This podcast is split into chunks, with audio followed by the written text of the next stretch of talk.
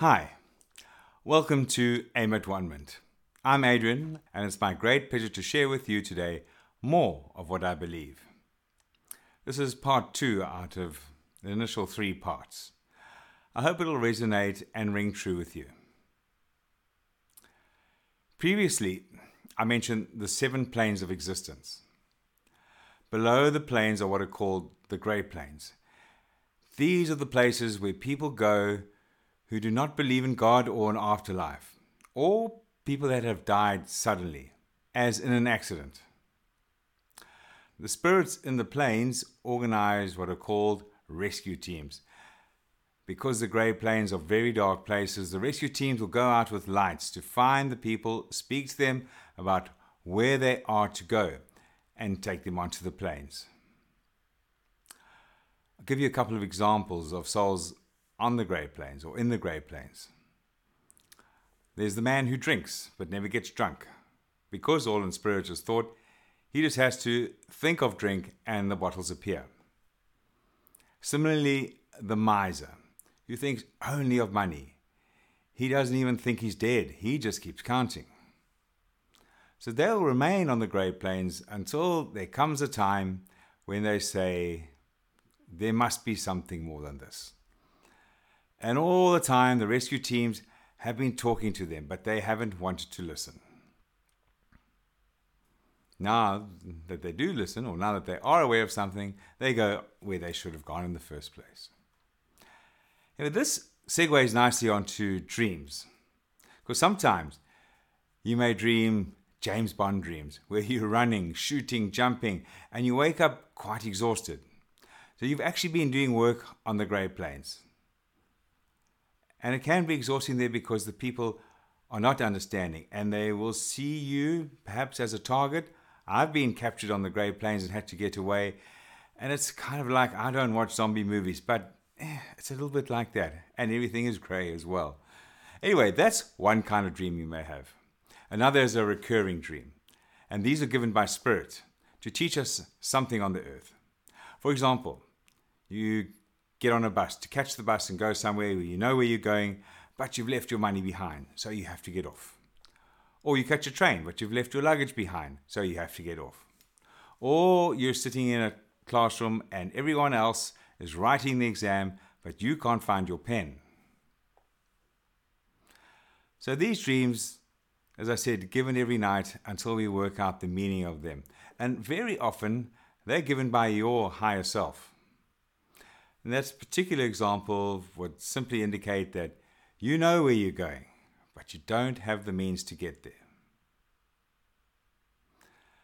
A third kind of dream is an astral dream where you may dream in technicolor, see flowers with beautiful colors, beautiful fishes underwater, and you may be breathing underwater with the fishes, or you may dream you're flying.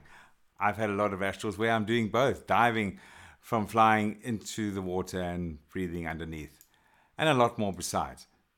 Sometimes you float just above the ground as if you're on a skateboard or some sort of vehicle that transports you along without any effort all that's actually happening in astral. Maybe not quite as you see it, but it gets um, reconfigured so our human brains can make some sort of sense of it.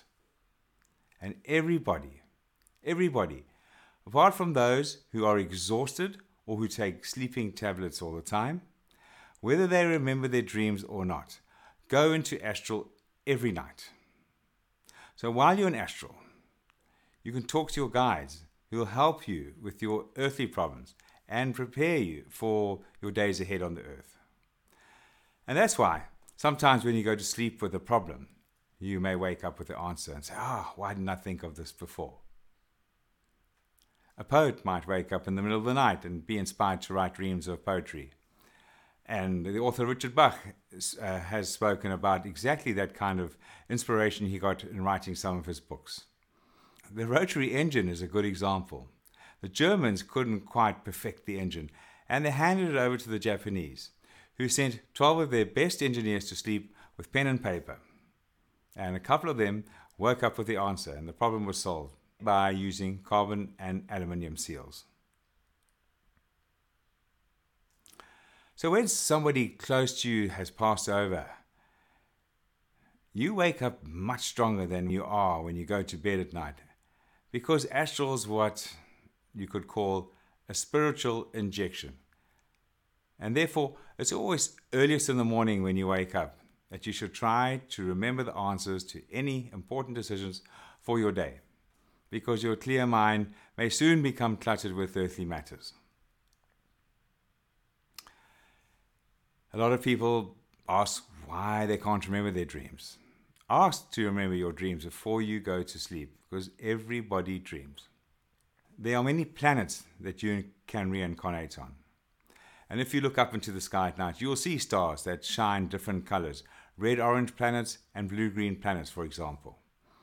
And because every color has its own vibration, planets of different colors will be of different vibrations. Stars that shine red are evolved planets. Our blue green Earth is of the third vibration. What that means is that, on average, people from the first, second, and third planes will reincarnate here. Jesus was from the sixth plane and had learnt control of our elements. However, it's no good having a lot of highly advanced people on a blue green planet because ordinary people, the average people, will have trouble learning from them. Take Jesus, for example. People are still debating and arguing about what he meant, and he had to resort to parables to try and relate to people. On that note, if you want to learn to play the piano and you listen to and compare yourself with a concert pianist, you may think you'll never be good enough. You'll never get there. Or if you aspire to be a painter and compare yourself with Michelangelo, same sort of thing. We are a water based planet. All our life begins in water. And because God's plan is perfect, all living things that make up the vibration of the earth have their place. Life begins as a one cellular amoeba. It goes into plankton and into fish each containing vibration and life force. Always remember, we are co creators with God, but we cannot give anything life. So the fish swims along and eats the amoeba, gains the life force. Next on the scale is the plant life. Plants learn to make their own food, but they can't move from place to place. Next are the insects, then the birds, and the animals. The birds have one thing that insects do not, and that's instinct. They also learn to feed and take care of their young. So the birds eat the plants and so gain life force. Those life force is contained within the green chlorophyll of plants. It's also called prana. And man is the only living thing that can consciously take in or breathe in or absorb this substance. When animals die, if they're not being held back for a love tie, then you might want to check out part one of this if you haven't already. Their experiences go into what's called an animal group soul. This is made up of various animals, it's a collective, each having experienced different things. When there's enough experience, this animal group soul reincarnates as a human for the first time. So, what I'm saying is, humans are the only form of life on earth that each have a soul. I'll move on to more conceptual things how life is formed by color. What makes a bean seed grow into a bean and a pumpkin seed grow into a pumpkin? All seeds vibrate at a given rate. All plants vibrate at a given rate.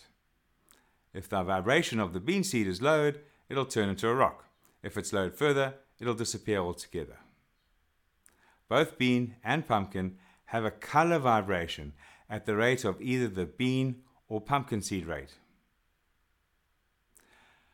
The giant amoeba begins all life. Each form of life has vibration, dimension, and life force. Every living thing vibrates at its own speed and its own time, i.e., the amount of vibration necessary to make it what it is and to stay alive vibrating at that rate.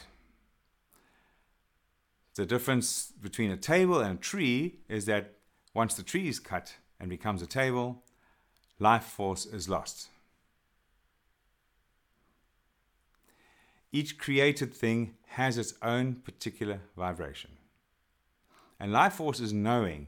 Therefore, a tree, which has a similar vibration to grass but more life force, is a much more thinking thing than grass or a bush. Getting back to the seeds. The bean seed vibrates at its own rate and its own time, remember? The bean seed in the ground must first have warmth and water and then obtains a conscious life force. This enables that seed to send out a root and a shoot and begin to grow. Its shoots contain chlorophyll, which, as I mentioned before, is prana, the life giving force of a cell. Fish must eat algae, cows must eat grass, and man is the only creature that can learn to absorb prana consciously through meditation. There are four physical, if you like, elements fire, water, earth, and air. And then a fifth element, ether. Getting back to the seeds again. A bean seed can never grow into a pumpkin because each seed vibrates at its own set rate. But spiritual ability, or the raising of vibration, in that sense, has nothing in common with the set rate at which our bodies vibrate. If we were to speed up our vibrations, we would disappear and human or spontaneous combustion occurs when something like that has happened, when a, when a human being has gained enlightenment in what the Buddhists call a finger snap. The mind attains enlightenment, taking part or most of the body with it, and often leaving a black, sticky, and sooty residue. And it's mainly the feet or fingers that are left. If the person had been more suitably enlightened, who am I to diss any kind of enlightenment, they would have departed this earth with their entire body, just as Jesus did.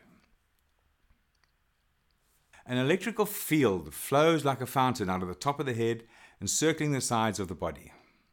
And this electricity can be felt when the hairs on your arm stand up after taking off your jersey or your arm brushes against the TV screen. All living things have an aura. Kirlian photography, Google it if you don't know about it, has been used to photograph this on plants and humans. And because there are many colors contained in each aura, defining emotions, states of mind, and disease, color healing is the best healing and the simplest to use. When a person has begun to die, no matter how slowly, black gaps of varying thickness appear in the aura until very near death. The gaps in the aura are then almost touching one another, obliterating the color. So the black gaps in the aura signify a leaving of life force. And after a person has died, it takes a full three days for the life force to leave the body completely. That's why Jesus returned after his death, after three days. And it's also why hair and fingernails continue to grow after a person has died. It's quite easy to learn to see aura. It's much easier if you have someone to practice with. Get the person to sit against a neutral, pale background in not too harsh lighting. Look around the head without focusing too much, kind of like a thousand yard stare. And you will first see their etheric. That's the electric field, which is a pale yellow. And if the other person is tired or run down, that'll be very narrow. And if they're full of beans, it'll be wider. Then, around that, try to see the colors. Now, trying this with strangers in public is much harder because people almost always turn to look when you do. Here are the aura colors. White indicates good spirituality. Yellow is, as I said, the etheric. Lilac is a feeling of fulfillment of duty in a spiritual sense, oneness on the path, and devotion. Lavender indicates trust and obedience to Great White Spirit, thinking and compassionate person. Violet signifies beholding of faith, a willing sharer of those beliefs, and some sort of spiritual fulfillment or enfoldment. Pink equals contentment, being at peace. And a pale blue is a healer, healer color. Sky blue indicates that the person's selfishness and ego is gone and that someone who shares. Royal blue indicates a greater intellect. Pale green shows that the person has immense knowledge and remembers well. Yellow green, that's an indication of a mental healer. And then Granny Smith apple green, that's someone who's striving to fulfill one's destiny. Red indicates leadership, and orange, that's someone who's very easily disturbed or annoyed, someone who's sarcastic, antagonistic, and full of anger. I always think of people like that as a, sausage if you pricked it with a fork it would just pop. If you find value in what I'm sharing, please subscribe to my podcasting. And please remember that you are a sliver of divinity. Keep your sliver shining and reflecting back to God and to all life, and let no one dull your shine. You can get in touch with me regarding mental healing and clearing of negativity. My email is adrian at onement at gmail.com.